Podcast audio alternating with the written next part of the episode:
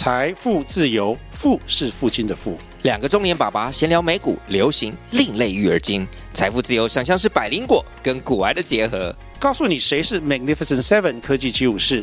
你该买瘦瘦比双巨头吗？从马斯克到泰勒斯，从华尔街到好莱坞，我们都追得上。新的一年听新的 Podcast，让我们一起财富自由，富是父亲的富哦。嗨，大家好，我是刘玉峰，欢迎回到财富自由 FRE Fire 实验室。那么这个频道呢，是希望你可以赶快达到财务独立、财富自由，找回你自己的人生，不要为了一点点钱，在狂风暴雨还要出门。那么现在录音的时间呢，其实在星期天。那么现在晚上将近八点的时候，在外面可以说是非常非常的可怕。那感觉上就是台风要来了，但是我真的很难想象说这种天气。明天竟然还要上班上学，虽然我现在已经不上班了，但是我很为我的同事担忧啊！我觉得说，呃，现在的科技都非常的发达，如果明天还是这种雨势的话，我觉得真的大家就不要为难彼此了，就不要上班了。但是在另外一方面，也可以告诉大家说，如果你今天比较多的钱，然后呢，比较多的资产，比较多的底气。毕竟钱是英雄胆嘛，不管是男生还是女生，我觉得这个都是蛮实在的一件事情。如果你有钱的话，你是可以比较多的一个自主，然后可以选择到底要不要接这个工作，或者是要不要去上班。那我们今天呢，其实就是跟大家讲一些心灵的毒鸡汤啊，就是说现在股票市场跌得非常多。那好朋友金俊有在问说，哎，那到底要不要哎把房子拿去增贷，把房子拿去转增贷，或者是做一些。杠杆的一个投资，那我告诉大家一件事情，就是我在这个礼拜，就是我去买了 TQQQ，对，之前的 T，呃，在之前的集数应该有跟特别跟大家有稍微聊过一次，就是我觉得说，好啦，反正如果在这个股票市场长期应该是向上的一个情况之下的话，那我们就把这个 TQQ 给买起来，对不对？有什么好，有什么怕的？虽然它的内扣费用会比较高一点，但是呢，如果呢我们把这些资产的配置给处理好的话，对我来讲，我觉得有一部分放在 TQQQ 或是两倍做多的 S&P 五百指数的话，我觉得是一个蛮有趣的一个实验了。就毕竟我们把这种数据然后就回测，就觉得说好，如果它长期往上的话，应该是一件可行的事情。那么其实长期往下的话，我觉得会发生什么也蛮有趣的。所以呢，我就在同一时间也买了 QQQ，也买了 TQQQ。我觉得大家可以继续来看一下，那么另外一方面就是回到我们刚才讲到的说。要不要借钱去做投资？其实我在把工作辞掉之前呢，我是有借了一千万。那我把这一千万呢，全部蹦蹦蹦，就是分成三笔打入美股市场里面。结果呢，大家都知道了，接下来发生什么事情，就是美股大崩跌啦！哈哈哈哈，我觉得这个听起来其实是蛮幽默的，就是说啊，人原来人生呢，其实有很多我们意想不到的事情，并不是我们想象中的说哦，如果我们应该要做好我们资产配置，然后呢，我们应该要分成几波的一个投入。那投入之后呢，我们就可以好好的预测说，好，我们一年呢大概有几趴的一个正收益，或者是从去年前年来看，应该没有问题吧？但是其实投资的世界就非常特别啦，就是它会发生的事情是你永远难以想象的。那现在既然发生了，我们就去处理它嘛。那么我觉得最近有很多的朋友就是发了毕业文，我觉得看那个毕业文，其实我看的是蛮伤心、蛮难过的。就是你要在投资的市场里面啊，你要获得成功，其实有一件事情就是 hold 住。就是留在市场，stay in the course。你在这个留在市场里面，你留在这个持续在这个游戏里面的话，那你终究是会获胜的。但是你为什么要离开这个市场？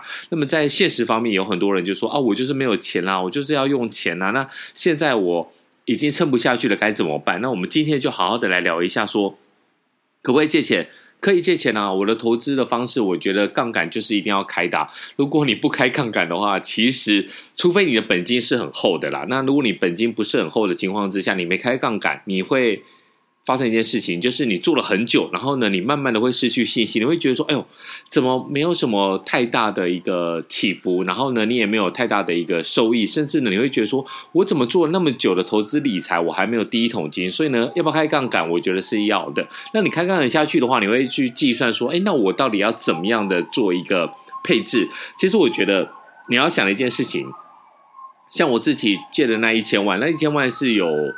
呃，成本的，而且呢，它的现金流是每个月都要出去的，所以呢，你就要计算好说呢，你不管你这笔钱，比如说我的一千万，我不管说这一千万我是赚多少钱，或是赔多少钱，我不管，你要把这个东西切开，或者是你用一年的方式说，哦，我一年我先准备好说，比如说一千万，然后我我的这个呃利率是两趴的话，那是一年的话，你要付多少钱呢？就是付二十万，你也可以先把这个二十万准备好，在户头里面给他去扣他的这些利息，然后呢，你慢慢。扣扣扣扣扣到最后呢，你会发现说，哎，其实也还好。就是说，你除了这个利息之外呢，你当然还是要还一点本金嘛。那如果你你把这些本金、把这些利息都准备好之后，你会发现压力不大。但是我发现很多的朋友他不是，他就是呃，我这借一千万，然后呢，我借了之后呢，我打算说好，我这个月。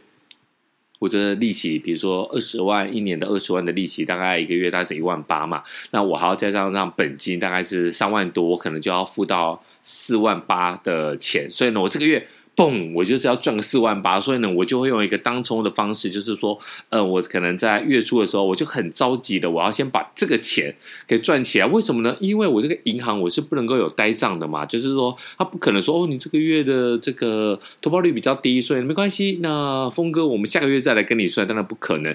但是我觉得发现说这一波会毕业的人，越很多很多都是因为这个因素，就是他太着急了。怎么说？他每个月就必须要赚到这些钱嘛，我没赚到这些钱，我怎么给银行？我没有办法给银行的话，贷款付不出来，所以呢，他们就会变成说比较极端。那比较极端的状况就变成说呢，一有机会，他们就很怕错失。你问他错失什么，他也不知道，他就说：“哎呦，这个机会会不会就是抄底的点？会不会就是转折的点？那如果今天不抄这个底，我今天不去赚这个钱的话，我是不是就错过了？好，就算今天这真的是。”转折点、抄底的点，其实你看到从今年年初砰砰砰一路跌下来，其实有两次都是一个比较大规模的反反弹。那这两次呢，大概都有反弹到六到八趴。可是呢，他们有吃到这六到八趴吗？没有，他们往往就是用很大笔的一个本金，然后呢去炒。这些很小很小的一个趴数，就是啊，我赚到两趴，我就要赶快走。为什么呢？因为我就是怕说，如果我这个，比如说四万八，或者是我们刚才讲到的这些钱，你没有赚到，你会很担心说，会不会我这个月就缴不出来？所以呢，就变成说呢，他打进去之后呢，很急着要出场。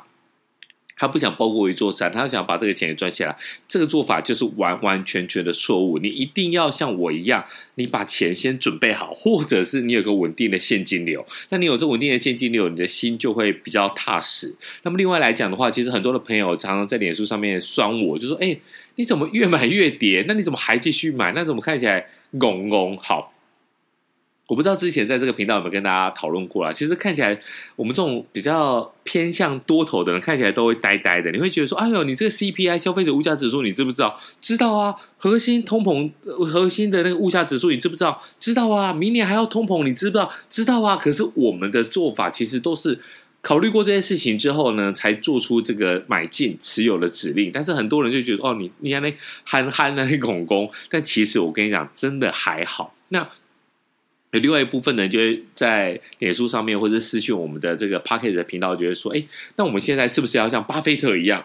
哦，这一句话其实害死了不少人。就是别人贪婪的时候呢，我要戒慎恐惧；当别人害怕的时候，我就要贪婪。所以呢，我现在是不是要贪婪？你就想，如果你用台积电或者用台股来讲的话，你万八要贪婪吗？不用嘛，因为现在你你你也知道，就是不用现在啦。那个时候你也知道说，哎，那个时候的。嗯，高指数应该算高点。那六八八的时候，你也知道台积电在高点。可是你在五百的，是不是太贪婪？你你是不是有贪婪过一次？你可能再打进去了一笔钱。然后呢，到了四百五，你是不是觉得好？我再打进去。到了四百，我是要打进去。然后到了三字头，我是要打进去。然后你这时候，其实我后来发现有一件事情是我比较没有注意到的，是我身边有很多的一个朋友，他们都会觉得说，哈，那到底什么时候才反弹？那他们一直问我这件事情，其实我有点。惊讶，我觉得啊，那什么时候会反弹？谁会知道呢？我们就是在有能力的范围内持续的买进，然后并持有嘛。我们大家都是钻石手，不是不是纸的手，就是这个就是一个网络的一个名音啦，就是 Diamond Hand 就很硬嘛，你不会随便把它按按 sell 把它卖出去。那纸的话就是有点薄，就是有点像在笑说啊，你这个是意志不坚定的。一看到风吹雨动，呃，有点就是那个叫什么风吹草动吗？反正好。反正就是一二点好像不太对的情况，苗头不对，你就要闪就对了。那这个时候呢，你千万不要说好，我今天我是硬要达到说别人恐惧，我贪婪，我进去买。但我买完之后呢，很像潜水。对，我觉得这是一个很好的形容词，就是。你要看你的气瓶的量还够不够多，你不要想说好，我不管啦，我就是最后一口气，我把它 hold 住，然后呢，吸了最后一口气之后，我要潜下水下三十米，然后呢，我看到我要看的东西之后，我再上来。其实你要在一个很舒服的情况之下贪婪，就是说呢，你现在的资金，就算你已经都用完了，但是呢，你要想说这些钱会不会是你生活要用的？就我们之前一直有提到嘛，如果这些钱不是你生活要用的话，你这时候贪婪有什么关系？不要紧嘛，对不对？你接下来还可以继续贪婪，你接下来有现金流进来，还可以继续买进。所以呢，我觉得如果你是用憋一口气的做法，就是说我不管，我快死了，但是我觉得谷底不远处了，我先买了，然后呢，我等待谷底出来之后呢，我跟你说，如果你是这种做法的话，真的。你就算运气很好，你抄在谷底，你也赚不了一个大波段。你会觉得说：“哦哦，我要需要赶快浮到水面上去呼口呼呼吸一口气。”这就是做不来。这是在市场上面的话，这样做就很不好。所以呢，也希望说呢，今天这一集能够回到大家，就是可不可以借钱投资？当然可以啊。如果你是年轻人，你是四十岁、五十岁，你当然，你 under fifty，你在五十岁以下，你当然要做一点杠杆。然后杠杆其实不危险啦，就是你买房子，你先想嘛。很多人就说：“我我很害怕。”然后呢，我必须要做的事情就是稳扎稳打，我去买房地产。我告诉你，房地产如果你只给两成的投期款，你去借了八成的贷款，那你就开了五倍杠杆啊！所以呢，这个东西杠杆是一定有的。那么再来就是说，这个贪婪跟这个恐惧的部分的话，你一定要在一个有办法。好好呼吸的状态，就是我们用潜水来做比喻嘛。你可以好好的呼吸，好好的调节情况之下，你再贪婪，你不要去为了赌最后一口气，或是赌它的一个低点进去抄底。如果你是这样的话，其实你恐怕会死得更快。好，那我们今天就先讲到这里。那么也希望金军有听到这一集，我们下一集再见喽，拜。